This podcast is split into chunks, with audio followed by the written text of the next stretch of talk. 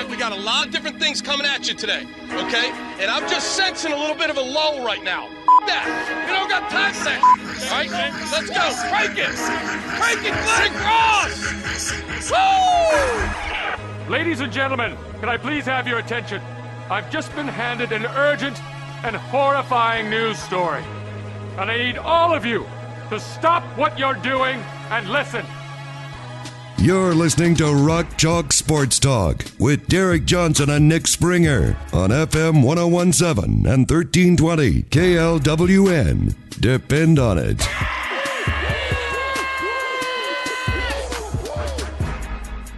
Hey, what's up? What's happening? How's it going? Happy Monday. I'm Nick Springer. This is Rock Chalk Sports Talk. Derek Johnson is out today. He will be back tomorrow. So that means for today, it is Nick Chalk Sports Talk here on KLWN.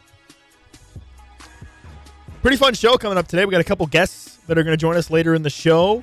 David Lesky of Inside the Crown going to join us at 3:40 to talk Kansas City Royals. I'm excited for that. Always glad to talk to David. Case of the Mondays coming up in the four o'clock hour, and later in the four o'clock hour on 4:40, Jon Kirby of Jayhawk Slant will join us to talk a little KU football recruiting. There was some recent news that we've talked about here on the show, and so wanted to get Jon's take on some of that, as well as looking forward to the recruiting for the summer for KU football. That'll be at 4:40, and then a little bit of a KU transfer portal recruiting update later on in the five o'clock hour as well. So the NBA draft combine week thing, whatever you want to call it, has officially was wrapped up late last week into the weekend. And so just wanted to go through and look at what some of the guys from KU did and also a couple of the guys that KU is interested in and how they performed at the combine and if that could lead to them staying in the draft or potentially returning to maybe join KU. So first off, uh, you have Grady Dick, who measured out pretty well overall at the combine. Had some pretty good measurements. He did not scrimmage. There was, I believe, only two scrimmages. Uh, oh, late last week, and Grady Dick did not scrimmage, which is not that unusual, considering he was already going to be a lottery pick. Basically, it's one of those things where it's like, if you know you're going to get picked in the top ten, basically why would you risk potentially playing and then playing poorly and then a team being like, well, this guy played poorly at this pre-draft combine thing. We might not take him anymore. You know what I mean? So it's like for for those types of players, the risk probably outweighs the reward. Like the risk of possibly playing poorly and slipping a little bit and you know, versus what? If Grady Dick would have played in the scrimmage and played well, he maybe would have been drafted in the exact same spot anyways, or maybe you know moved up a, like one spot. So Grady Dick didn't scrimmage, but he he did do some interviews and did do some other stuff. It seems like the Orlando Magic might be a team that is interested in him potentially. So uh, overall, good for Grady Dick, and case closed on Grady Dick returning. I think that was pretty clear from a while back. Jalen Wilson and Kevin McCullar both did participate in two scrimmages over the week, over last week. And Jalen Wilson in one had five points, three rebounds, and an assist, and but he went one for eight from the field, uh, and two for two from the free throw line. And then in the second scrimmage, he had seven points, eight rebounds, and two assists. One of four from the field, didn't hit a three, but was five for five from the free throw line. And obviously, for Jalen Wilson, this is a guy that's been through this process to a certain extent previously of the other times he's declared for the for the draft and hoping that he can get drafted, right? So, uh, you know, this stuff matters for him certainly. And I think overall, the one of the big knocks against his measurements was his wingspan, which I think was uh, not, I guess, as long as maybe some of his counterparts, should we say, uh, for his position.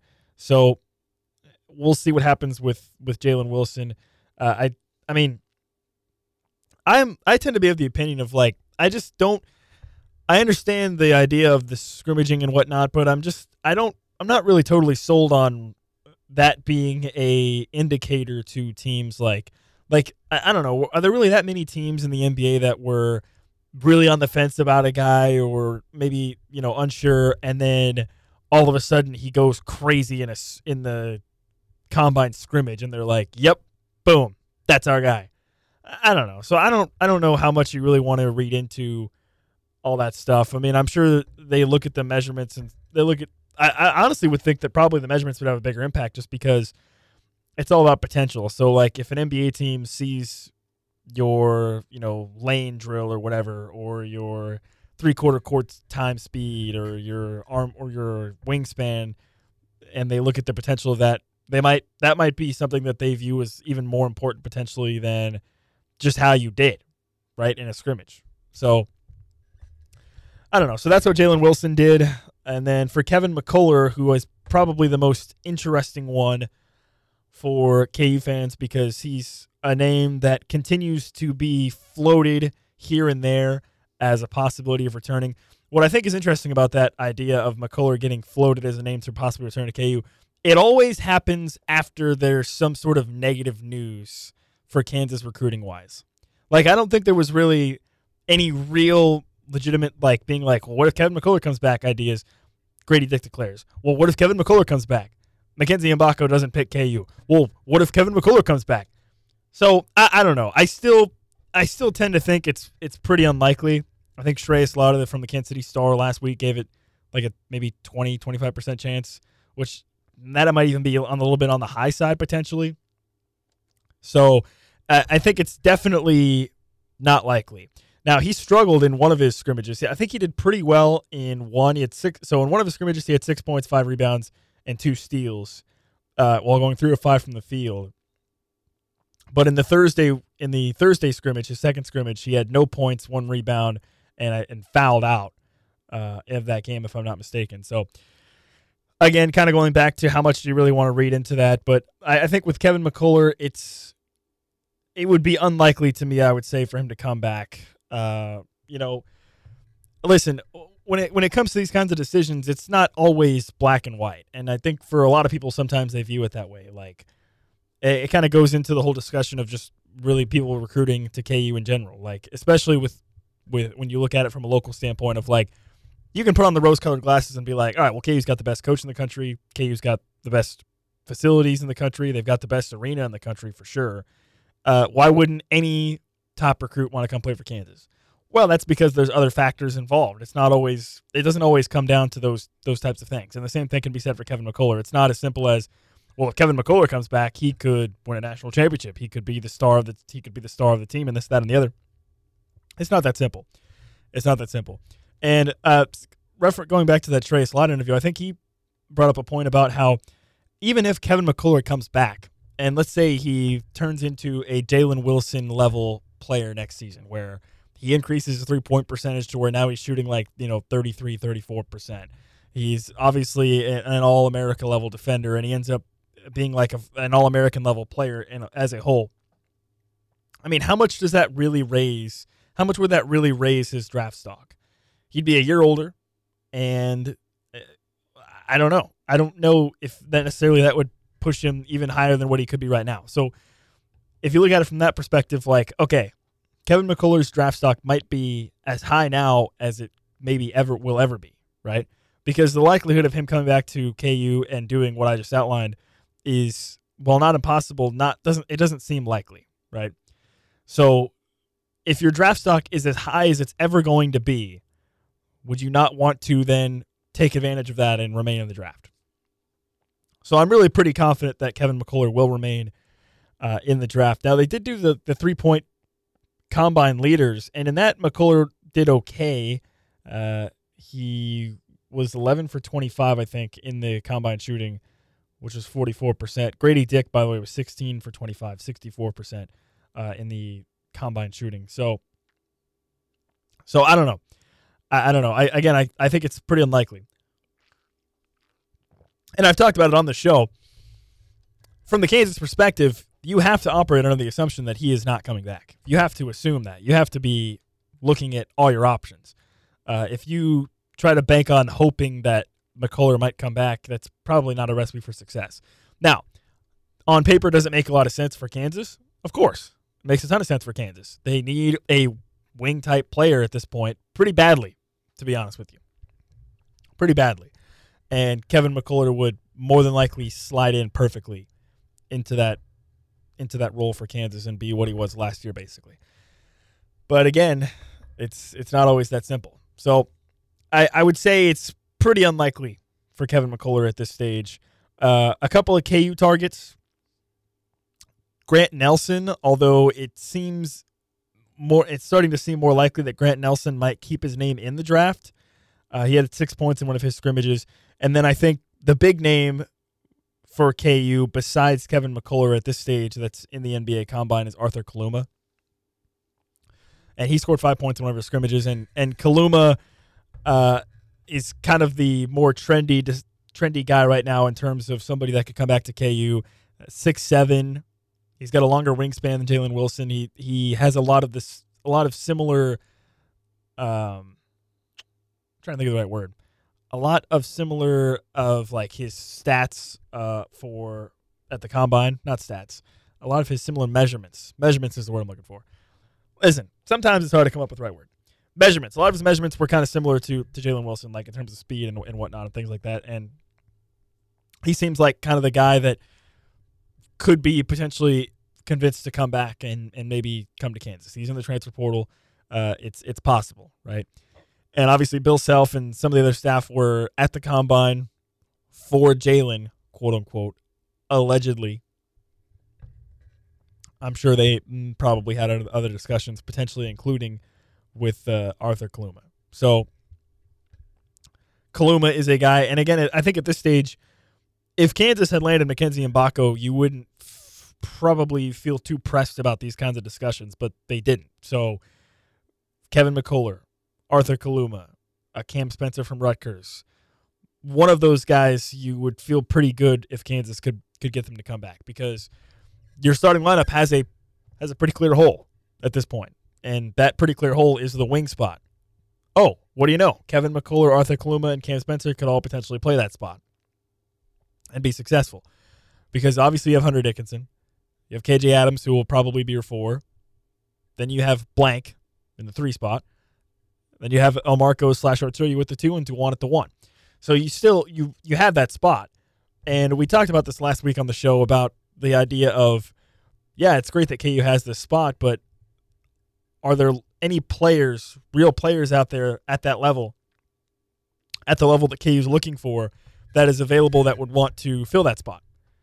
There's certainly some guys out there, but none of them are slam dunks in the sense of that's what they want, right? Obviously, Kaluma's in the draft, McCullar's in the draft. I guess Cam Spencer potentially, but uh, yeah, there's there's various hurdles to all of those different guys potentially come into KU. So we'll just have to see what happens. And and I, you know, going back to the M- Mgbako thing, if KU lands Mgbako, you feel like the offseason for the Jayhawks at that point is basically over.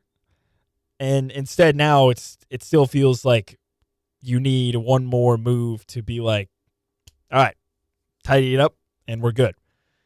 Now remember, and Kansas Kansas has two open spots at this point, right? I guess technically, yeah, two open spots right now, two open scholarships. So they could potentially get like both Kaluma and Spencer, or both McCullar and Spencer, or two guys, or, or you know, however they want to divvy it up. If they, depending on the number of scholarships that they would like to reduce for their self-imposed sanctions. So there's still a lot of questions left to be answered for Kansas at this stage of the offseason. And right now, Kaluma seems like maybe one of the more likely guys. I don't even know if KU has talked to Cam Spencer. I mean, he's a guy that went into the portal last week and is certainly more of a, a hot name at this point. But but yeah, for Kansas, it kind of comes down to that. And so I would say Grady Dick obviously gone, Jalen Wilson gone, Kevin McCullar more than likely not coming back.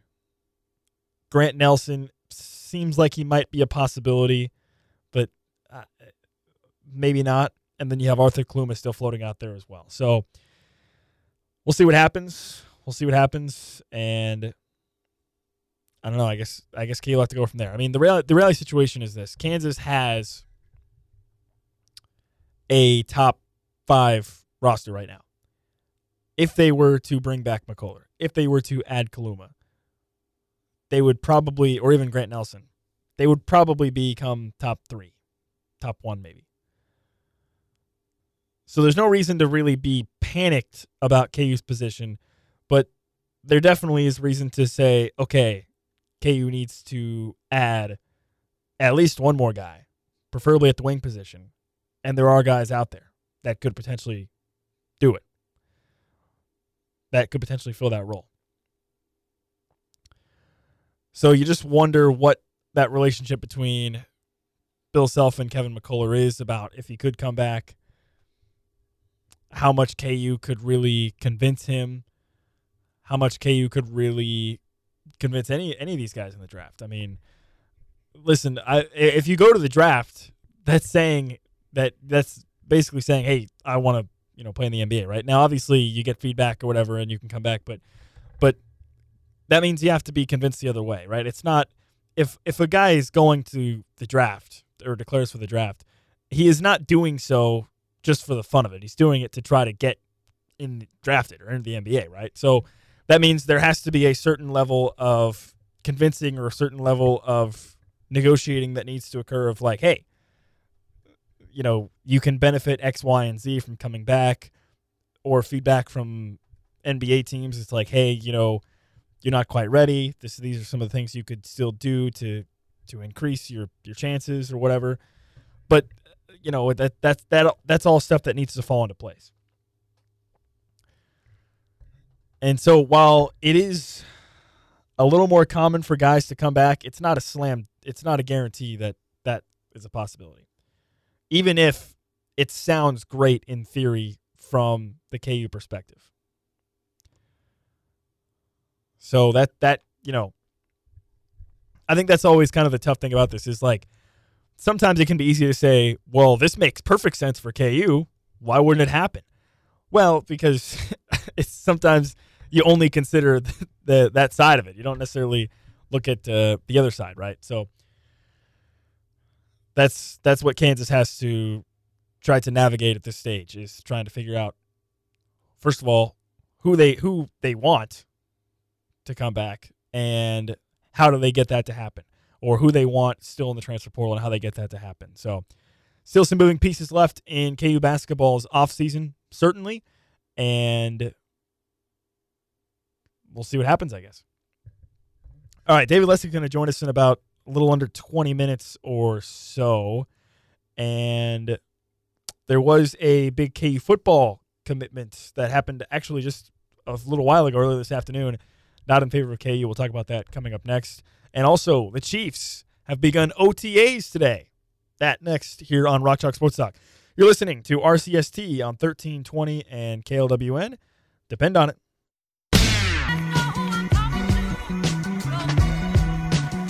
Welcome back into Rock Chalk Sports Talk here on KLWN in Lawrence. I'm Nick Springer. Derek Johnson out today, but the show goes on. And by the show going on, I mean it's Monday at this time than when we normally talk to David Lesky of Inside the Crown. David, how you doing? I'm good. Um, I feel like Derek's ducking me though. I don't know why. I know this is what this is the second consecutive week where he uh, he missed out. Yeah, so I don't know. Yeah. We'll, we'll have to I have to Pretty talk to him about it. Might have to might have to corner him in an alley and be like, "Hey, what's going on?" I'll take care of it. Don't worry. All right, well, David, the Royals they get swept by the White Sox after taking two of three from the Padres. To me, does that not seem very Royals to, to you? Does that seem Yeah. very Royals? yeah, this is this is who they are. They are um, up and down, much more down than up to this point. I think that I I, I think they're going to have a stretch at some point where you look at it and you go, oh, I can see it. Okay, um, and it'll be 17 games or 24 games or something, and then they'll follow they'll follow like a 15 and 9 stretch with a 6 and 21 stretch or something. I mean, because that, that's just where they are right now. They don't have enough pitching to sustain for very long. Their bats are up and down. I mean, that's just this is who they are. Um, it's just the reality of 2023 for this club. It's not hasn't always been fun, um, but that that's yeah, that's who they are. All right. Well, speaking of the the lack of pitching, Brad Keller goes to the IL. Uh, what do you make of that? And and I I think I remember you tweeting about the uh, the possibility of after his last start, if maybe there was an injury. I guess what what do you make of that move? Yeah, I mean, when you see command and control as bad as he had in his last start, he's been bad all year. No, I mean, there was one start he wasn't, but generally, really all year. Um, but that was that was the sort of bad that you go, there's something wrong. Um, and then you look at and the velocity's down, you go, okay, there's really something wrong. So I'm not very surprised by it. I am a little surprised that he pitched as long as he did. Um, although, look, if he doesn't say anything, uh, you know, they, they don't have an MRI machine on the mound. They don't have, they don't, they're not constantly saying, is your shoulder okay? Is your elbow okay? That's just not the way it works. So, um, yeah, I, I think it's almost encouraging that he's hurt because you know when when a pitcher when, he, when somebody pitches as poorly as he did in his last start and has this season, and it's funny he's pitched poorly, but I think he leads the starters in the ERA on his team, which is um, a, a bigger issue. But um, when you pitch the way he has, especially with the control issues that he's had, and there isn't an injury, you're like, okay, well, what's the problem? there's an injury, at least you can say, okay, that I'm pointing to that. Let's see what happens when, if and when he comes back. Now, shoulder issues are difficult. Um, they seem optimistic about him. I think I know he was getting an MRI today. I don't think Quatraro has spoken yet, or if he has, hasn't gotten out there what, what he said. But I don't. Um, I don't know. I don't know if he's um, what, what the results on that have been yet. But um, you know, we'll, we'll we'll see. I think it's again, kind of encouraging that there actually was something wrong. So there's at least some reason why he was pitching the way he was. Possibly the biggest news of the day for the Royals happened just under an hour ago. Hunter Dozier, DFA'd. What? what? No, I'm just kidding. um, I look, it had to happen. Um, I think I said when when they called up when, when Nicky Lopez had the appendectomy. Um, I think I I wrote it for sure. I think I may have said it on this show even. I, I think that Hunter Dozier has as long as Nicky Lopez takes to get back. And Nicky Lopez was activated, and Hunter Dozier was DFA. Um, it was the right decision. I mean, he, he they they they signed him to a deal that um, a lot of people didn't like at the time. I really didn't have a problem with at the time. It's four years and twenty five million is not much money. Like it's it's really nothing. Um, doesn't matter what it is relative to the. It doesn't matter. It, four years and twenty five million for a major league baseball team is it's it's it's like you saying, you know what, I'm going to get the extra order of, of meat at Chipotle. I'm going to get double steak. Um, in the in the end, you're like, ah, I probably shouldn't have spent that money, but it doesn't hurt you. Um, it hurts your cholesterol. There's that's where it hurts. But um, which the Royals' wins and losses were their cholesterol, and Hunter Dozier hurt their cholesterol. But um, it had to be done. It's to me actually really encouraging organizationally that they made this move. I, I tweeted this a few minutes ago, but players don't get DFA'd with this much time left generally, um, and they're not too far ahead of where it starts to happen. But usually, if you're getting DFA'd the year before the final year of your contract, it's usually like July. Uh, it's not before Memorial Day typically. So there are a few examples of, you know, in, in recent years. I'm trying to think of. I mean, that, somebody tweeted to me, Aaron Hicks just got DFA'd. He signed through 2025. So that's that's a, that's a good one. Um, also, the Yankees also, you know, so it's a little different money wise. But um, I think it's encouraging that they they gave him a fair shot. They gave him a few weeks. They gave him 91, 94. I can't remember how many plate appearances exactly, but 90 something, and, and it didn't work. And now he's gone, and that's that. And, you know, it's it's um part of the game. It's unfortunate. He's a good guy, and he had a really good year in 2019. But um, I think the team is better for him to not be there. Do you, do you think he has a chance to maybe re- revive his career anywhere or anything like that? I, I wouldn't say no. I think that he's he's hit well against lefties in the past, as recently as last year. Um, he's not going to wow anybody with defense, but I, I I would not be surprised. I mean, look, you look at a team. I, I don't know. I haven't, I haven't been following the Rockies as an example very closely, but wasn't CJ Cron hurt? I mean, maybe maybe there's a maybe there's a move there, and you go to you go to Colorado, and who knows what your career can start to look like. But um, yeah, it looks like he is still on the IL. Um, you know, I mean, there's there's always a chance. The guy, it's not like he's a talentless player.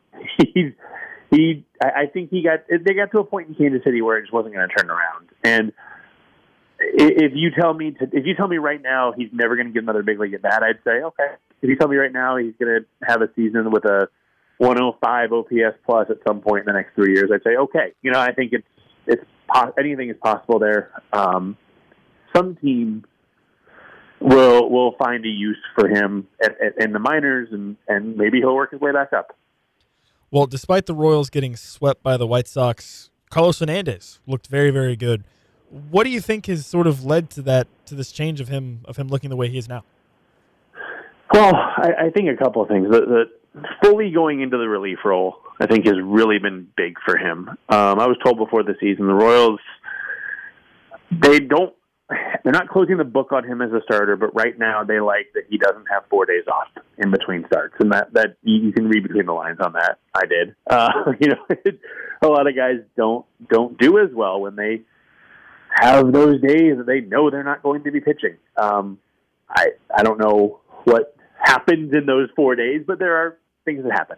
So um, I think that he's he's found a niche as a reliever who can go any given day. I mean, obviously he's not probably not available today or anything, but um, and that's helped. I think the short sit in general has helped him throw harder, has helped him get a little more bite because he doesn't have to pace himself for for 95, 100, 105 pitches, whatever it is. I think that's been a big help, and I think that, that the the coaching staff and I, the Royals have two off days next week, um, and I, I'm planning to do a little bit more kind of off season ish the two off days in a row, which is the dumbest thing in the world. But I'm planning to do a little little more off season ish off season ish looking at some things and see, you know, are his mechanics different? I haven't really dug into it. Um, but his fastball is playing much better. His slider looked just filthy yesterday. Um, and then a couple days before that, when he pitched against San Diego, his splitter looked filthy. So he's got multiple pitches that can look good, but I think the biggest thing is his fastball is starting to get actual swing and miss on it, which he's never gotten before. Um, so I think, you really have to credit this coaching staff with with whatever change they've made. Um, and and he's thriving in the role he's in. I, I like him as a leading reliever. I like him as an opener. Um, I'd like him as a bulk guy. I think that there's there's a lot of options for Carlos Hernandez right now. Yeah, with that change to being more in the relief role, like you talked about, plus kind of the opening type stuff. I guess with the like the mentality side of it, do you think it's sustainable? Do you think it's where he can keep kind of building good outings on good outings to be sustainable like this? I, I mean, the stuff is there. It's it's pretty apparent. It, I, you don't have to be a scout to watch Carlos Hernandez pitch and go, "Wow, that guy's good." I think that you know you, watched that outing yesterday, and it, it's hard to it's hard to not be impressed with what he does out there. So I think it's sustainable, I, and I also think, yeah, you, the you talked about building good outings on good outings. Some of it is mental. I mean, the, I say this all the time. These are human beings playing baseball. These are not robots playing baseball. Success can breed success. And I know that sounds like, you know, this kumbaya stuff, but it, it really is true that confidence can help you to kind of a fake it till you make it in, in some ways. Confidence can help you to become better and to build on that. And eventually, maybe he can get back to starting, and maybe he can be a guy who can throw 98 in the seventh inning of a game. I don't know. I don't know if that'll ever happen, but I do think it's really important for the Royals and for Carlos Hernandez for that success to keep building. Um, and I think that's what they're doing with him in the role he's in. Well, I was planning to ask you about entertaining the possibility of moving Bobby Witt out of the leadoff spot, but then the Royals basically answered that question for me. They released their lineup. I think they'll hit him sixth tonight. oh, sorry. oh, yes. A little bit of uh, David Lesky Nostradamus there. Yeah, so he's hitting six today. So, uh, what do you think of that move? Uh, what do you think of the idea of him not being leadoff now? Well, so I think there's there's two sides of the lineup. One is what helps the team win, and one is what's best for the twenty let's say 2025 Royals, right? I mean, it doesn't matter what year you want to put on it. It's not this year.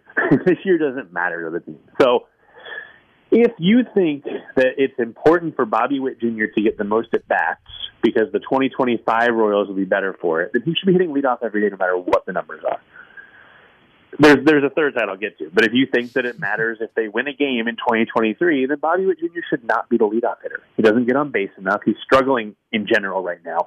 But even when he's going good, I mean, he just doesn't work enough walks, and he doesn't he doesn't hit for a high enough average to to negate that. You know, like Trea Turner doesn't walk either, but he hits 290 to 320. So when when the gap is 40 points, if you're hitting 320, you're still getting on base at a 360 clip.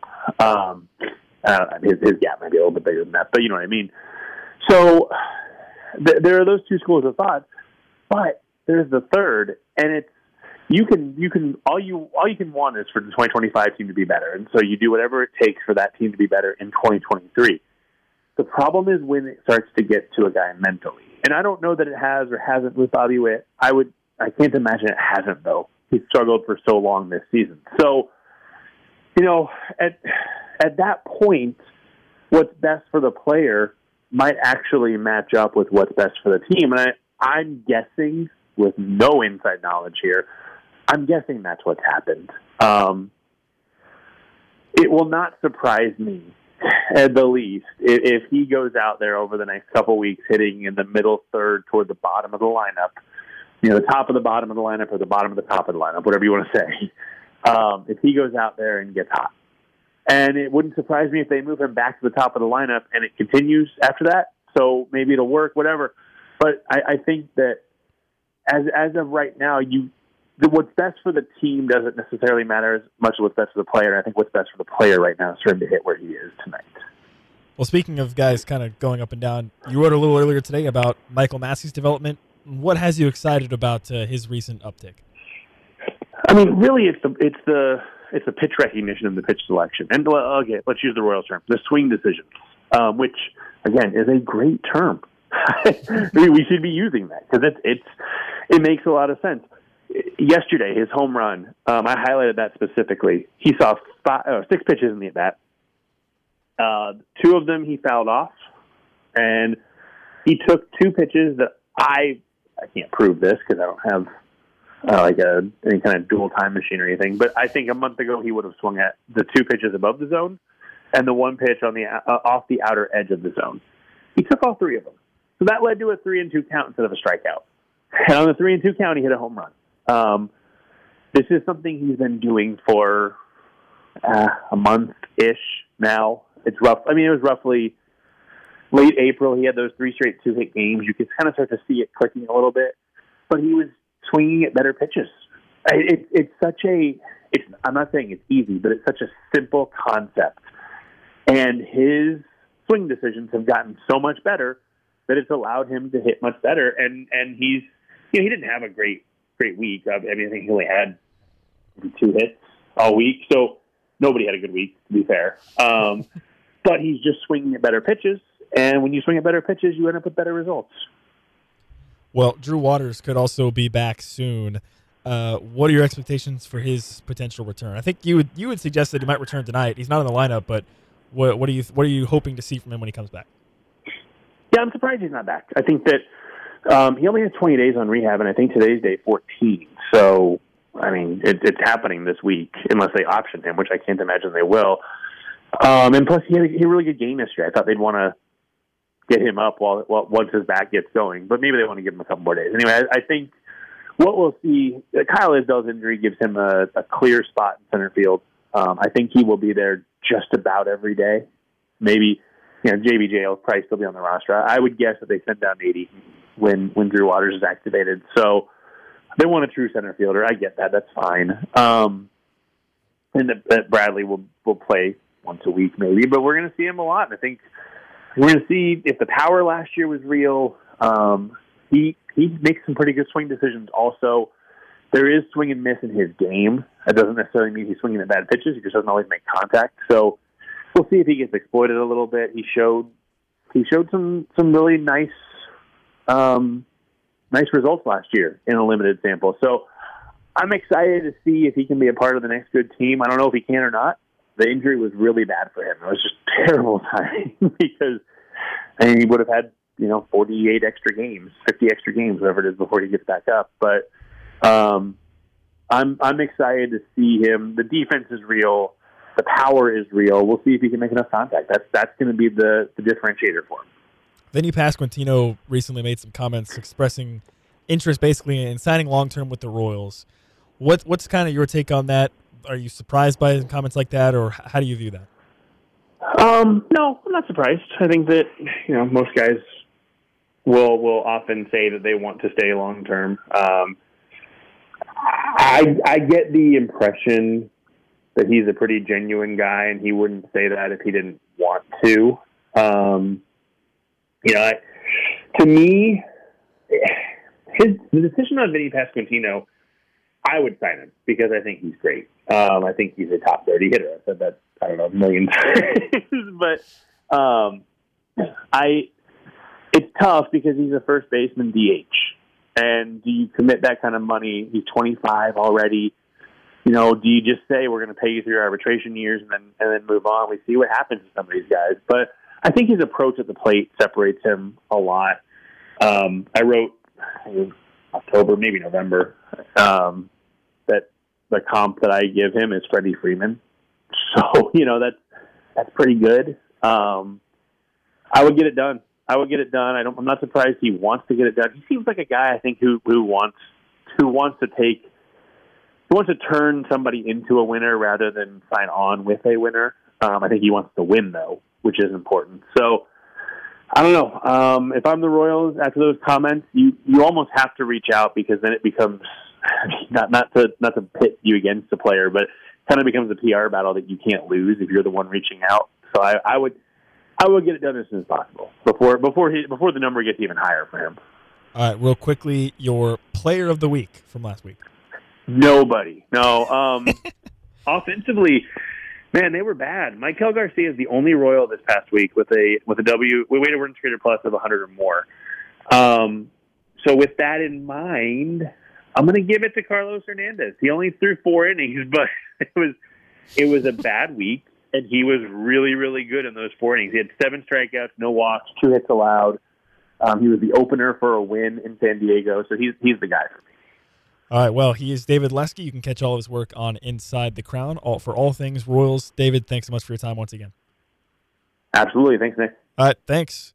That was David Lesky of Inside the Crown joining us here today on RCST. And again, you can hear all of, you can go read all of his work. I guess you can't really hear it. You can read all of his work over at Inside the Crown. He does great job covering the Royals, uh, and love having him on the show every week. But That'll do it for hour number one of the show here today on RCST. Coming up at the four o'clock hour, Case of the Mondays. And later on in the hour, Jon Kirby will join the show as well to talk KU football recruiting. And in the five o'clock hour, uh, some up, an update on KU basketball transfer, that and more on Rock Chalk Sports Talk. One hour down, two to go. You're listening to RCST on KLWN. Tough getting out of bed this morning after your weekend long bender? I gotta get out of here. I think I'm gonna lose it.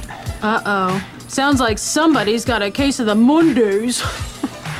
Instead of focusing on Monday, it's time to rehash the glory days of the weekend that was right now on Rock Chalk Sports Talk. You're freaking me out, man. I got a massive headache. Okay, let's just calm down. How much does it calm down? Look around you. With Derek Johnson. When you come in on Monday and you're not feeling real well, does anyone ever say to you, sounds like someone has a case of the Mondays? No. No, man. All right, four o'clock hour here on Rock Chalk Sports Talk. Nick Chalk Sports Talk today. I'm Nick Springer. Derek Johnson out today, but he will be back tomorrow. But uh, the show goes on without him, per usual, and it's time to get into our case of the Mondays on this Monday here on RCST. All right, first up on Case of the Mondays. Case of the Mondays for Victor Wembanyama if he's literally not one of the five greatest players ever. The hype for Victor Wembanyama has been pretty insane. And then Chris Broussard of Fox Sports on First Things First said that if Wembanyama is AD, KD, or Hakeem Olajuwon, that's a disappointment. I expect him to be one of the best players ever, to have a career like LeBron, Jordan, Duncan, Shaq, or Kareem. And yes, the hype for Victor Wembanyama has been real. Now, listen, I am a bit young. I, I've seen a lot of people on social media say, has there ever been a player hyped up this much? And then I have seen a lot of various clips of LeBron James from when LeBron James was coming out of high school. And based on my very, very limited research, so at the time that LeBron James was coming out of high, was coming out of high school, I, I would have been like 10, I think. Uh, or maybe even a little bit younger. Actually, yeah, I think a little bit younger. So I don't, I obviously at the time probably didn't fully understand or appreciate the scope or scale of the LeBron James hype coming out. But based on my very limited research, I feel that actually it's a little bit more than Wembanyama. Now, I think that probably has something to do with the fact that Wembanyama is not from the United States, right? He's, he's coming. He's from France. If he was an American player, the hype would probably be uh, more, I would say. But certainly, it still has been significant, and for good reason. I mean, he seems like a generational talent. He seems like a fantastic player. But, but yeah, it does. It does feel like in the NBA, you have like kind of this tier of all world players, of players that are really, really, really good and have outstanding NBA careers. And then there's like a tier above that of like the greats, right? LeBron, Jordan, Kobe, guys like that, Tim Duncan. Is Wembanyama going to get to that tier? I don't know who's to say, but he could be having a case of the Mondays if he doesn't get to that tier because certainly the pressure was on. Uh, and I'll be curious to see how things pan out. I mean, basically, is this something where we're going to circle back in 20 years and be like, hey, yeah, the hype wasn't there, or you know, or is he going to have five titles by then, and, and everybody will be like, yeah, this guy, one of the greatest to ever do it. I don't know. I guess we'll find out. All right, case of the Mondays for offensive linemen. That's right, Mitchell Schwartz, formerly of the Kansas City Chiefs, now a frequent tweeter pointed out the fact that the this year's rookies at the NFLPA's rookie premiere, which is basically they they take one rookie from every team and it's essentially like a highlight event, I think, or basically it's sort of from like the NFLPA. Well, Mitchell Schwartz pointed out that there wasn't a single offensive lineman of the all the rookies from every single team that was picked. No offensive lineman. I mean, that's that's pretty disrespectful, right? Offensive linemen are the backbone of the NFL. They are the they are the foundational pillar of the NFL. They are very important players that never ever get enough respect, no matter what. And I think that's pretty well known. But to me, this is a new level of disrespect. Even by the NFL itself, the NFLPA being like, eh, you know what? Offensive linemen, they're not sexy. They're not cool. They're not interesting. We're just going to go out and get a bunch of skill position players and say, here's our NFL rookie premier team. I mean, that's insane. That is insane. Like offensive linemen, like what is what is any great quarterback without an offensive line? Nothing. Nothing. Offensive lineman equals very important, but not according to the NFLPA. Tough blow for offensive linemen. Case of the Mondays for if you are an offensive lineman. And again, listen, I acknowledge the fact that offensive linemen are going to be disrespected regardless. That's just the nature of playing the position, I think. And I would say at this stage, most players who play offensive line recognize, and in some cases, even you know, kind of lean into the idea of, you know what, we're just to go out and, and do our thing, do play hard, you know, put in the hard work, and I'll be damned if I get any recognition, right? I feel like that that as an offensive lineman, if you're going to be an offensive lineman, you understand that, right? But again, you're still obviously a part of an NFL team. You're in the NFL and everything like that. For the NFL to just slight you like this, man. Case of Mondays for offensive linemen. Case of the Mondays for the PGA Tour. Brooks Koepka of LIV wins the event. I believe this was his third PGA championship. And he's been on an insane run and kind of there I think there even was a little bit of a sort of a a situation in which I think he maybe kind of shunned one of the guys after he won, like from the PGA to like shake hands or whatever. And you know, golf is a very unwritten rulesy game. There's a lot of things like you know you go to and you go after you win, whatever, all stuff like that. I don't know. You get the idea though. But yeah, Brooks Koepka wins and kind of a sticks it to the PGA, I guess so to speak, by winning the major. Koepka's been on an insane run at majors. Uh, he has more major wins than any other than other events that he has won. If that makes sense. Like basically, he's won more majors than he has won like non-majors, essentially, which is just simultaneously very impressive, but also like, well, if you're if you can win majors, why don't you win other events too? I don't know. Maybe it's he only shows up when the lights are bright. Who knows? So he has three PGA championships, like I said. That's one behind Tiger Woods, two behind Jack Nicklaus. He's won five majors ever as well. So, pretty impressive stuff. And also for the PGA. So, first of all, Brooks Koepka wins. So that sucks, PGA. But then on top of that, the biggest storyline of the event was Michael Block. Michael Block stole the show. I mean, he was there was it was arguably bigger for him than it was for Brooks Koepka to win the to win the damn thing. Michael Block, uh, for those that maybe aren't aware of his story, he is not even on the tour. So I don't I, listen. I don't follow the PGA. I don't necessarily understand everything about the PGA, but basically, my understanding is Michael Block is, I believe he is like a what what they call him PGA professionals, where he's not on the tour, but he's like a, a PGA guy, and he does. But most notably, what was drawn attention the most this weekend was at the country club that he runs or works for. He he offers golf lessons for 125, 150 bucks an hour at this at this uh, country club. I believe it's in California. Not even on the tour. He finished 15th. Okay, he finished 15th. 15th equals 300 grand. By the way, in case you're wondering, for four rounds of golf. But that wasn't even maybe the most impressive thing that he did on the weekend. He also hit a hole in one on 15 yesterday. But not just any hole in one. He dunked it. He swished it straight in the hole. Straight. Didn't bounce. Didn't hit the green. Straight. The ball goes up, comes down, swish. Swish. And now listen, like I said, I'm not a huge golfer, but I can't imagine that's happened very many times that anybody's ever done that. Like, especially on a, you know, with that kind of audience, right? I mean, that's one of those things where it's like you maybe had a few beers with your buddies, and you know one of your friends is like, "Dude, last weekend I switched a hole in one," and everybody else is like, "Oh no, you didn't." no, what, dude? What are you talking about? No, you're making that up. Well, Michael Block had hundreds of thousands of spectators live and on TV watch him do it. So nobody can take that away from him. Nobody. Case of the Mondays for the PGA Tour.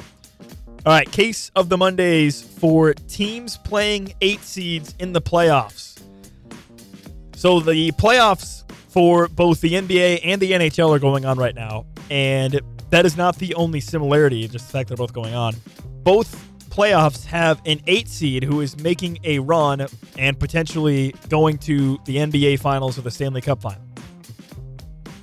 In the NHL, you have the Florida Panthers, who were basically not even going to make the playoffs towards the end of the NHL's regular season. They sneak in as an eight seed.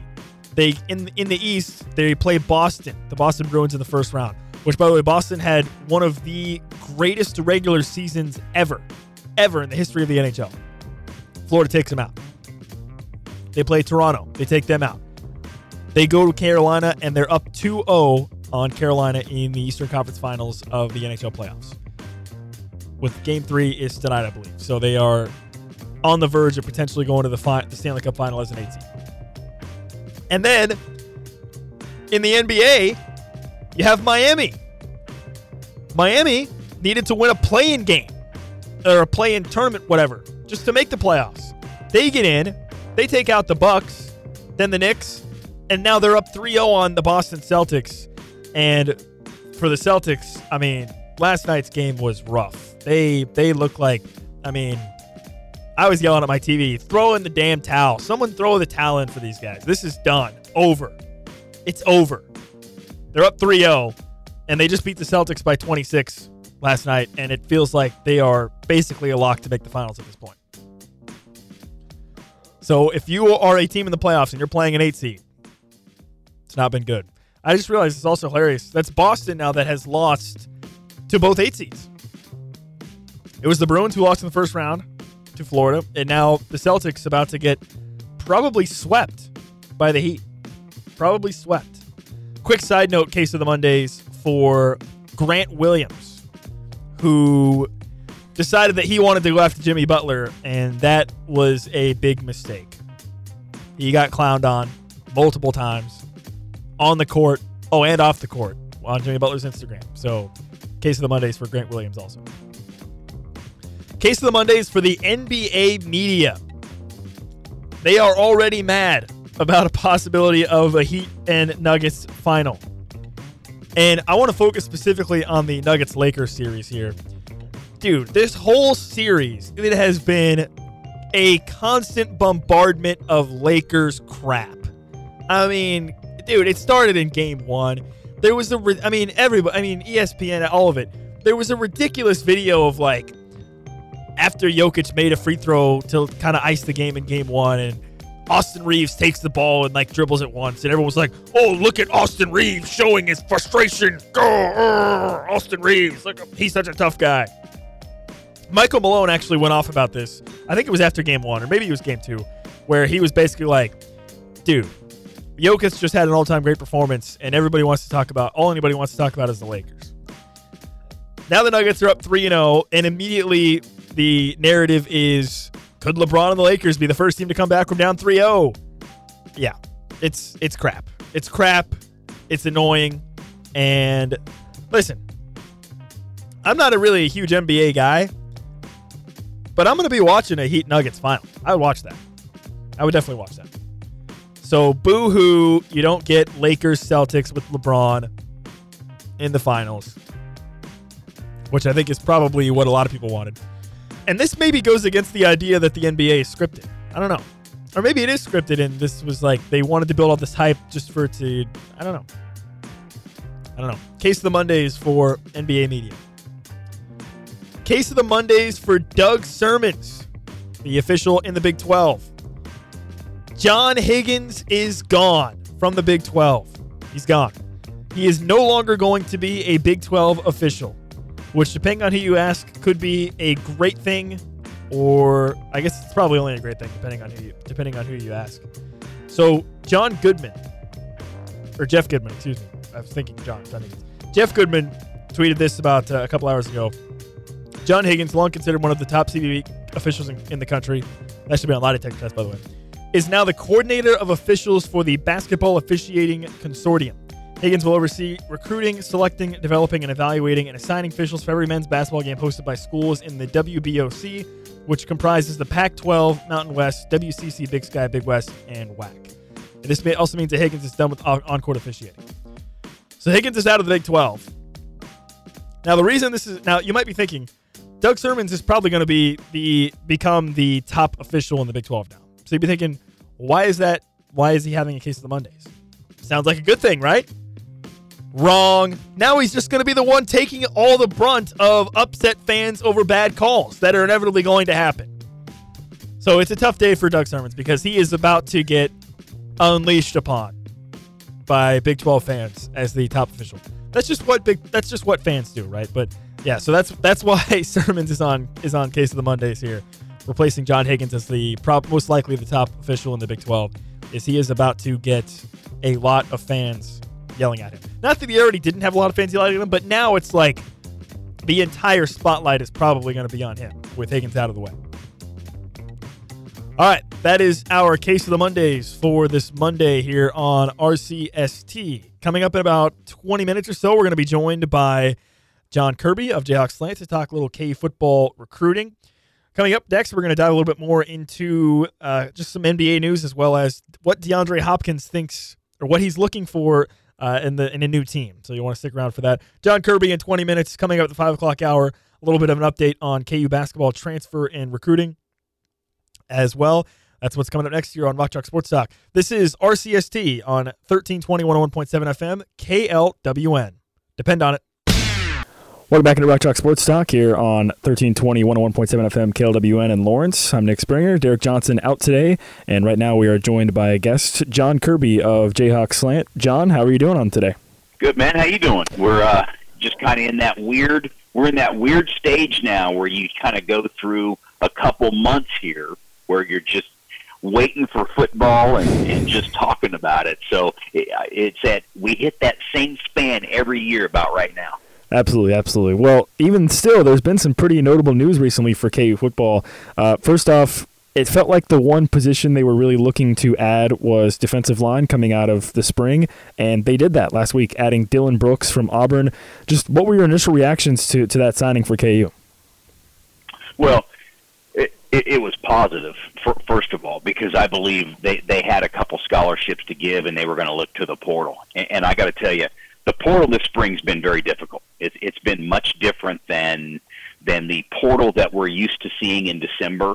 It was kind of a seller's market, if you will. because there were so many schools looking for defensive linemen and defensive ends. There, there were guys, Nick, that were getting like offers, multiple offers from Power Five programs who maybe had one sack. Okay, I mean there there were defensive ends who had never hardly played much that were picking up offers every hour because it was just such a premium position. So they they they were really looking to find one or two. And Brooks Brooks is a guy. You know, you look to the portal sometimes for guys to come in for immediate help. Sometimes they've got one year left and things like that. Brooks is a little different, in my opinion. I think he's more of a, a program guy with some potential. He was a he was highly recruited coming out of high school, so the staff's going to have him for three years. So he's different from a lot of portal guys that we see because you know most people are looking to the portal for immediate impact, and I don't know if Brooks is an immediate impact guy, but he's someone that you can develop over three years that you know has potential. So I really like that pickup. Yeah, I think it's interesting because when KU loses Lonnie Phelps, I think generally the thought process was, can you find that impact guy? And kind of like you mentioned, how maybe there wasn't that many of those guys in the portal this spring. So I guess to that point, do, do you think what do you expect from Brooks coming into this this fall, this season? Right? I mean, you mentioned how you think he might be a program guy. What are your expectations made for him just coming in right away this season? Well, you know, he's gonna. You know, he was he was kind of up and down at Auburn. Okay, so he's going to have to come in, you know, hopefully report report here in June and just come in and learn the system. And again, I don't know if he's going to be a guy who's sitting out there on every single pass rush down and things like that. So I mean, you know, Kansas still has some defensive ends there. They've still got Joyner, who's a pass rush guy that we didn't get to see in the spring because he was injured. So I think Brooks is somebody that can work into the system, but I don't know that I'd sit here and say, hey, he's got to be the guy because there's going to be some other options as well at Auburn, I think he was listed at about 235 pounds. Is there any concern size wise, do you think, or do you think he needs to add anything weight wise coming into KU? Well, we had him coming out of high school in the 250 range. So I think, you know, there's there's there's a couple of styles of defensive end that you can do in KU's four man front. Okay, on there's one end, kind of a strong side guy who maybe plays around a little bit better, and then maybe a weak side guy who gets after the quarterback a little bit better. And I think Brooks, once he gets in Gildersleeve's program and, and, and could add some weight, I think he could be more of a strong side guy, maybe more like a Jereme Robinson type, where he's a little bigger, got got a bigger frame, could play the run, and, and give you some physical support. So I kind of think that's where he could trend in his time at KU. You mentioned Joyner, and I do think it's still an interesting question. Now you, you lose Lonnie Phelps. Uh, besides Brooks, I guess, who you think might be a more of a program guy, what are some guys that you think you do need to step up on the D line next season with the absence of a guy like Lonnie Phelps? Well, you know, I, I talked about Joyner, and that that's one of the things that they got with him is is he came from from Utah State, and he was a guy. He came from University of Miami, then Utah State, and he is a pass rush guy, but he was dinged up all spring. So the problem is with with that they never got a chance to see him. They know what he can do. When when they signed him, they they signed him off potential and what he could do on film. So if he can get healthy, I think he's a guy right there. You've got Hayden Hatcher, who does have some athletic ability and he's got some explosiveness, but again, you know, hasn't done it consistently. Uh, a new name to watch, Tony Terry, but you know, Tony Terry you know, he may not be far away from growing into possibly a strong side guy or an inside guy because with his body frame, he could get much bigger. Um, Dean Miller is another guy that, you know, has some pass rush ability. He's athletic, just needs to add more weight. So, you know, that's the thing about D line is when when you when you lose Phelps, you go into the off season and you're like, man, you've got to upgrade this. And you know what could happen too, Nick, is we sometimes we get pigeonholed as fans and people who follow the program thinking, oh my gosh, you're never going to get to the quarterback. You didn't get a defensive end. Well, I mean, yeah, I look back at the Mangino days, and you know there there were some there were some teams they had that they got to the quarterback, and their defensive ends weren't super athletic or guys that were big time pass rushers, but but they dialed up some linebacker blitzes. They did that zone blitzing scheme under Bill Young, and they found creative ways to get there. And I think Brian Borland can do the same. I mean, I don't. He's just not going to sit there and depend on his defensive ends to get to the quarterback. I mean, last year Craig Young, as a linebacker, was second on the team in sacks. So there's other things he can do too, scheme wise, to to put put put pressure on the backfield. Well, on the offensive side, KU also got an addition of Mikey Pauly as a preferred walk-on. Felt like a reaction to the loss of Ethan Vasko. What, what was your takeaway from from adding Mikey Pauly? Yeah, you know, I had a chance. Um, you know, I live a few blocks from his high school, and I mean, I had a chance to watch him play. I, matter of fact, I've watched him play play baseball several years. Very good athlete. You know, probably I don't know six three ish, and he's got some body to him. I mean, if you watched him play football as like a junior, junior and a senior, he'll put his head down and run over you. I mean, one of his strengths was the quarterback run game and some of the scrambling he did and the design quarterback run plays. And you know, one of the big things I was telling people this last week Kansas offered him a, a scholarship out of high school to play football. Okay, I mean he was also ranked the number one catcher in the state by a lot of the baseball publications. But as a football player, Kansas offered him as a quarterback. So you know we come full cycle sometimes in this portal. You know the local kid goes away, doesn't like where he is, wants to come back close to home, knows the programs that were recruiting him, and he ends up at KU. So I think it's a great get for KU because they wanted him out of high school. It's not like they just took some guy who they said, "Hey, we're going to bring this guy in, put him on scout team. He'll be a good practice quarterback." They brought him in because they liked him and and they liked him coming out of high school. Okay, let's say Jalon Daniels departs after this this season, and you're looking ahead to 2024. You added Mikey Pauly, who's probably going to be fighting for the third string job this season, but going into 2024 with no Jalon Daniels, no Jason Bean, who would you pick as to be the starter at that point? Would it be Isaiah Marshall coming in, or, or do you think Pauly has maybe a legitimate chance in the future to, to battle for the starting job? Well, you know, I, I think we got to wait and just see what happens with Pauly. You know, he's going to be coming into a brand new system. Okay, he's got to learn Kotelnicki's scheme. Um, Isaiah Marshall from Michigan would be having to do the same. So, if, if you wanted my opinion, that if Jalon Daniels did not come back, I think you're going to see a portal quarterback. All right, and and and I could see them saying, "Hey, we like Pauly, but he's still learning the system. He's only been here for six months. Isaiah Marshall is very talented, okay, and and he'll have every chance to perform and do something. But I think at that point they'd have to look to the portal, and, and they can sell a quarterback, especially a one-year guy. Of hey, listen, we need you to come in here. We need you to battle for this starting job. You can win the job one year, and then you kind of bridge things for Marshall to learn the system, for Pauly to continue to improve, and then also what else happens in quarterback recruiting from here on out. But, but that's what I think was a, as a likely scenario if, if he wouldn't return. Well, a couple high school recruits recently have, have cut their lists of, of schools and included Kansas in them. We got a couple guys from Arizona that have done that. What do you think that says about the, the work the staff has put in at the high school level with some of these maybe higher level recruits uh, cutting their list and maintaining Kansas on their list?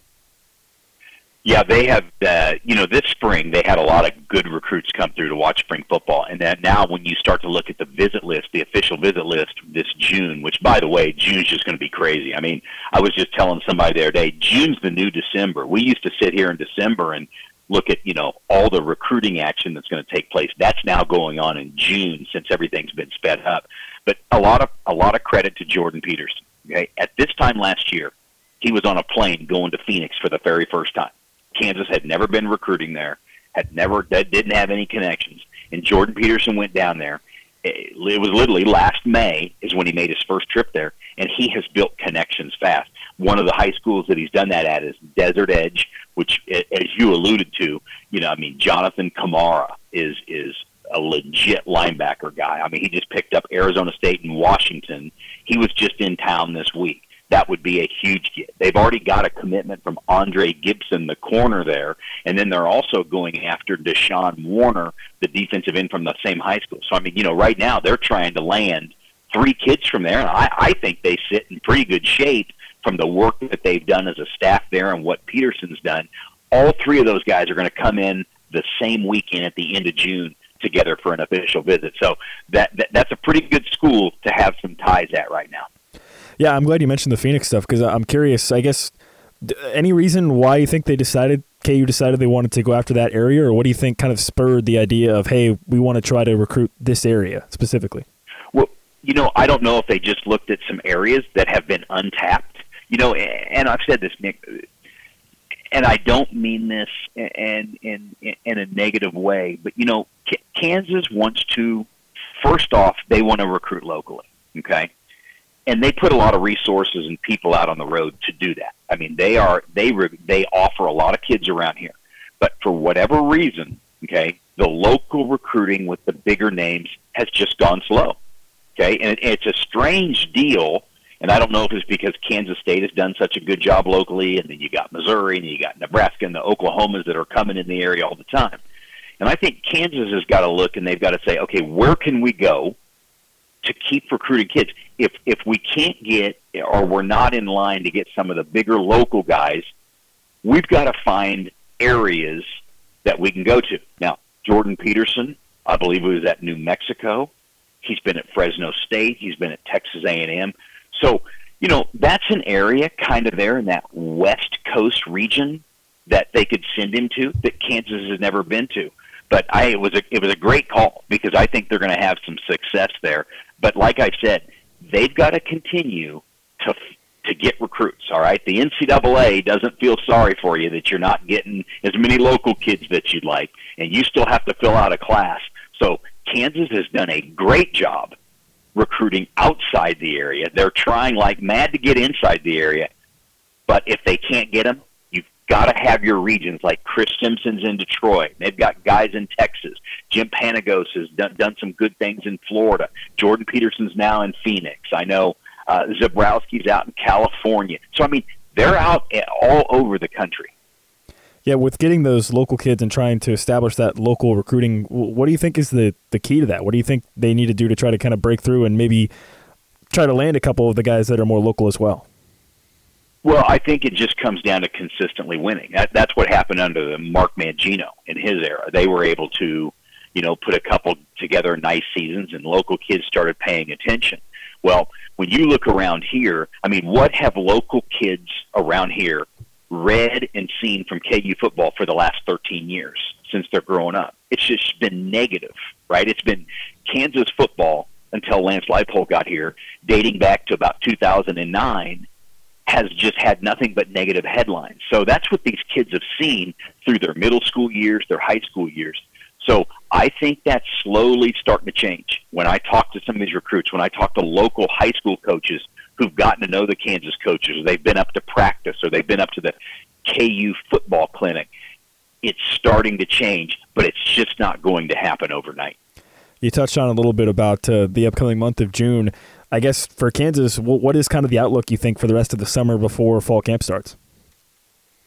Well, it's going to be crazy. So, I mean, June June used to be a month that co- football coaches looked forward to because it was usually a camp or two, and then you could get out of the office and you start going on vacation with your family. You know, somebody to have to, somebody would always have to man the office, but coaches could get out and recharge their batteries before that end of July hits. Because once the end of July hits, coaches get no breaks. Well, now June is a madhouse because if you look, I want to say it's June 9th, that weekend. I think I've got them down with like 10 official visitors coming in. Then the following week, the June 15th, I think there's 10 more. And then all the way through the end of June, the Arizona guys are coming in. So when you look at it, I mean, we're going to be talking possibly 30 official visitors in the month of June, which, like I said, that used to be what they did in December. So everything is just sped up to the summer now. Well, and I do think it's interesting. I wanted to ask you about this as well. Of the idea of how important do you think it is the fact that KU is now focusing more heavily on high school recruiting? You know, we've seen previous coaches for Kansas try to maybe focus on the JUCO levels or focus on transferring. I guess is it a positive sign to you that now you see Kansas in a position where they can afford to maybe more specifically focus on high school level recruiting rather than just constantly trying to bring in new players out of JUCO level or transfer whatever? Do you think that's a positive for KU? Well, I, I do. I, here's what I think. I think that their formula or system it isn't going to change. I think they're going to have a certain number of high school guys they want to go get, and then I think they're always going to leave open those spots available for the transfer portal. Okay, so I think, and, and you're going to see a lot of programs do this. They're going to say, all right, we've got 25 scholarships to give. I think you're going to see people go out and sign 15, 16, 17 high school guys, right? And then keep eight portal guys open because what you want to do is you want to get through your season, all right, and then come October, November, it's giving you a chance to see, okay, we've got deficiencies here at this position, we've got deficiencies at this position. We're going to have to upgrade these quick. We're going to need a portal guy who's maybe been through a Division One program, maybe played some football, somebody who's more proven than a high school player. So I think that I think they're doing the same thing that they did last year, except right now because of the success last season. I think they're in more. They're on more higher level high school recruits than I've seen in a long time at Kansas, and there's going to be some legit guys on campus in June. All right, well, he is Jon Kirby. Be sure to check out of his work and follow his work through the summer on Jayhawk Slant. Jon, thanks so much for your time. Hey, Nick, thanks for having me. Have a good one. All right, that was Jon Kirby of the Jayhawk Slant joining us here on Rock Chalk Sports Talk. And as he said, it's going to be a very, very busy summer for KU, so you definitely want to keep an eye on the KU football recruiting trail through the course of this summer. Uh, again, he's uh, he's on Jayhawk Slant, so be sure to check out all of his work there to find out uh, what's latest with uh, with KU football recruiting. And of course, we'll keep you up to date as well with uh, right here on Rock Chalk Sports Talk. So over the summer, be sure to uh, keep it locked here on RCST. Well, that does it for this hour. Two hours down, one to go here on Rock Chalk Sports Talk. Uh, an interesting commitment, not to Kansas, but somewhere else, but could have implications for KU. We'll talk about that coming up in the five o'clock hour. And also, speaking of KU football, we're almost to the 100 days countdown to uh, KU football coming back. So exciting time to say the least. Two hours down, one to go here on Rock Chalk Sports Talk. This is FM 1017 and 1320 KLWN. On it.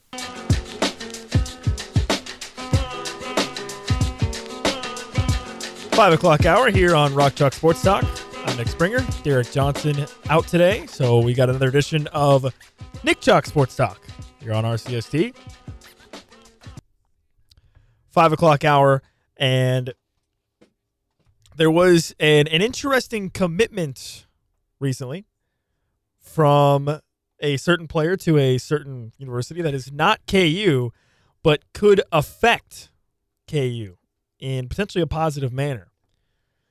That is one Keshad Johnson, a transfer from San Diego State, announced that he was going to play for Arizona next season. Now, the reason that is significant is because Arizona is another school that had been rumored as a possible uh, landing spot or destination for Arthur Kaluma if he decided to return from the NBA draft. Well, Keshad Johnson plays the exact same position that Kaluma does. He's six seven. He's a six seven wing. Uh, at San Diego State, who obviously went to the national title game, he averaged 7.7 points per game and five rebounds per game on 53% from the field. But he's not a good three point shooter. He only attempted 42 threes last season and shot 26%. So, not a great three point shooter, but still a solid player on a team that went to the national title. And he scored 14 points in the national title game. That was probably his best game of the season, maybe, uh, against UConn in the national title game, which he scored 14 points. And he was in the transfer portal and opted to go to Arizona. So that could be a positive for Kansas in terms of other potential suitors for Arthur Kaluma because I think it's easy when uh, I think if this has happened a little bit with Arthur Kaluma, the idea of, well, all KU has to do is convince him to come back from the NBA draft and then he'll come to KU. well, that's not the case. I mean, if he's gonna, if he decides he's gonna not enter the NBA draft, there are going to be other schools that are going to want him as well, besides KU. So it's not, it's not as simple as, oh, Arthur Kaluma's coming back out of the draft, boom, KU. No, there's going to be other schools that are going to be after him. But you would think, with this announcement from Keshad Johnson uh, from San Diego State to Arizona, that this would eliminate Arizona from being a real serious contender potentially for Arthur Kaluma because of the fact that he's the same position uh, at six seven and whatnot. And so Arizona was a team connected to Arthur Kaluma as well, but again, you would think that this is has to be a positive for KU in terms of trying to lure Kaluma out of the draft and back to potentially transfer to KU. So a bit of interesting transfer news there. Uh, that's not ex- not directly KU, but could affect KU uh, in the next coming weeks. Is that right there? They they opt for Keshad Johnson opts for Arizona, and that you would think would eliminate Arizona from potentially going after Kaluma. Some other interesting transfer news. This is a guy whose name has been whose name has appeared on our Into the Transfer Portal segment with Derek semi regularly. Uh, he's he's kind of an interesting case. It's uh, Oliver Nkamhoua from Tennessee, and he is from the Netherlands. And the initial idea or the initial thought process on him is that he was going to go play professionally, potentially overseas. And he did not receive a combine invite. I think he went to the like the G League version of the combine, which I don't really know what that is, but I think I think there was some kind of like G League camp or whatever that he went to, and I think did pretty well.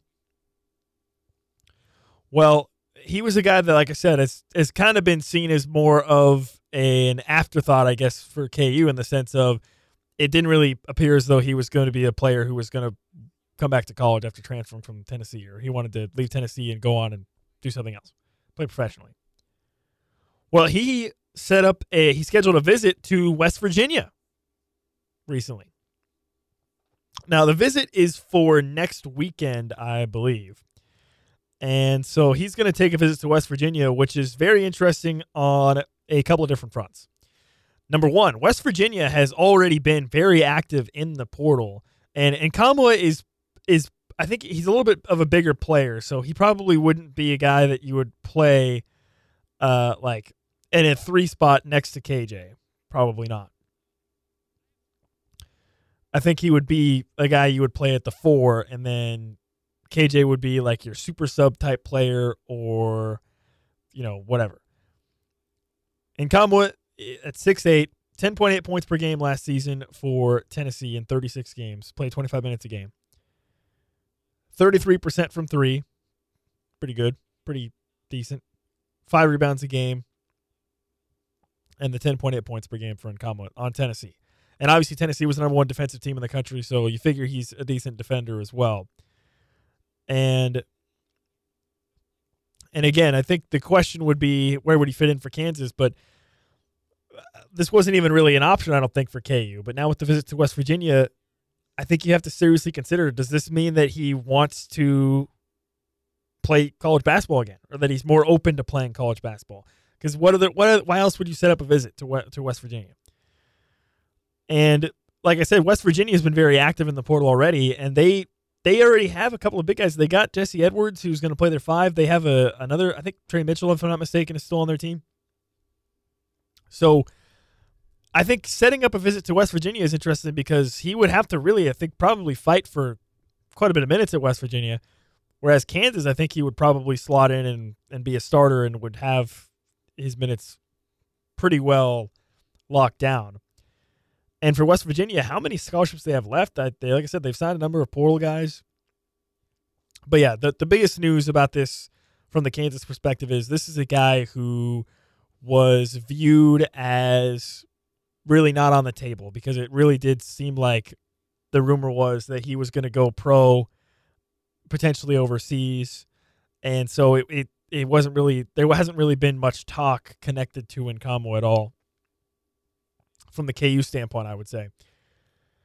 Well if he is playing college basketball or if he is the or if he does want to come play college basketball now you do have to open up the discussion of what's the fit for Kansas what's the fit at KU like I said, at six eight, he's a bigger guy, so you'd probably want him at the four. Six eight, over two hundred and thirty pounds. You probably want him on the four. He he's most he was most known uh, in the tournament for going off for twenty seven points against Duke. And like I said, he'd probably be your four. Can you really play KJ at the three? Eh, I don't know, maybe, but like, I I don't know. I mean, or would it be like a more of a Timberlake type player? And like I said, KJ is just your super sub backup four slash backup five. It's it's certainly a discussion that now I think if you're Kansas, you have to open yourselves up to a little bit just because of the idea of okay, here's a guy who we thought wasn't a possibility, and now he might be because he's scheduling visits to other schools, which means that he must have some level of interest in possibly returning to play college basketball, which that did not appear to be the case prior to this. I think that's what makes it so interesting. So, and then on top of that, is Nkamhoua a guy that you would rather have over a Kaluma potentially? It's hard to say. I mean, I think from a fit standpoint, Kaluma immediately slots in at the three and makes a little bit more sense. But Nkamhoua might be a better defender, maybe. It just wouldn't maybe be as good of a fit. So there, there's definitely still some questions left to be answered about that. But another guy that Kansas could potentially add to their board, and I, I referenced this earlier in the show, but there's this idea that uh, you know KU misses on Mgbako. They don't have a ton of really top level targets left that they can go after as somebody who's going to play at KU, right? They, they, I mean, it's it's pretty late in the game. Obviously, the transfer portal window has been closed for undergrads. For graduate transfers, I think it's you can still transfer and, and be eligible immediately. But in terms of you know top level players that KU wants or that would be able to play at KU, there's not that many options. And so whenever you have a guy who could potentially be on that list that wasn't on the list previously and now all of a sudden it seems like he might be, you got to you got to make the call, right? You got to do your due diligence I think if you're KU. Even if the fit maybe isn't as great as it might be with some other players. Because at this point, I think KU just needs another. They need another starter level player. I, I don't think there's any question about that. They need because because right now, I mean, you're technically you could roll out a starting lineup of Dickinson, KJ, Timberlake, Elmarko Arterio, and Dajuan Harris, but your depth is you're looking at Marcus Adams, you're looking at a Jamari McDowell, Chris Johnson type, those types of players you know, unproven freshmen. So if you're Kansas, you undoubtedly would like to see a guy that you could bring in who could play three, the three slash the four, probably. Right? I mean, that's that's why you're looking at McCullar. That's why you're looking at Kaluma. That's why you could be looking at a guy like Nkamhoua. So it's it's it's a rather it is a rather interesting development, to say the least because this is this is someone who we've had multiple we do into the transfer portal. We've done that segment multiple times, and he's not a guy that's we've put on it very often, just because it just seemed like a foregone conclusion that he was not necessarily a player who was very interested in continuing to play at the college level. But now, the scheduling of a visit to West Virginia, I think, certainly opens that door and it I think it should open the door for Kansas also to to potentially make a call or have a conversation or talk about it. So that's a couple updates on KU basketball recruiting. Keshad Johnson picks Arizona, transfer from San Diego State. Not a guy that KU was on at all, but the reason it's significant why he picked Arizona, he was a guy who Arizona seemed to be, in, or he was he plays a similar position that Kaluma plays. Kaluma was the guy that Kaluma was connected to Arizona, but now it, it would think you would think that this commitment kind of takes Arizona out of contention for possibly going after Kaluma because they just got Johnson, and then Oliver Nkamhoua, the Tennessee transfer, setting up a visit to West Virginia. It's been a quite the offseason for West Virginia, by the way. I mean, just in terms of first, it was in the positive. They got some really, really good transfers, to say the least. They actually got a guy from Arizona, Kerr Kriisa. And then you had the whole Bob Huggins thing that blew up a little bit, and he's going to be suspended while taking a serious pay cut.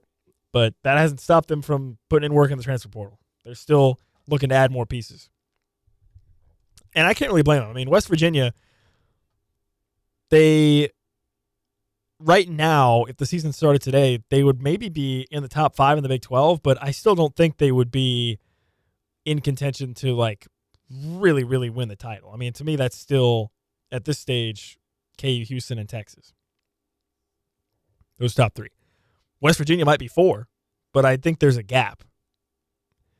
But if they get a guy like Nkamhoua, maybe that gap isn't there anymore maybe they should be considered more of a one of the favorites to make a run. So that's just one of the guys that they might be looking to add. But it could be a guy that KU also tries to add. So we'll see what happens with that. All right. Well, the Mass Street TBT team for KU, KU alumni Mass Street NIL team that they are putting together, they added a, another player to their roster. Talk a little bit about that coming up next. And later on, we'll wrap up the show with our RCST replay. We'll take a short break here on Rock Chalk Sports Talk. You're listening to RCST on 1320 and KLWN in Lawrence. Depend on it. Thanks for listening to the Best of RCST podcast. And a reminder, you can catch our show Monday through Friday from 3 to 6 live on KLWN in Lawrence, 101.7 FM, 1320 AM, or anywhere you're online at klwn.com or the KLWN app. Thanks for listening.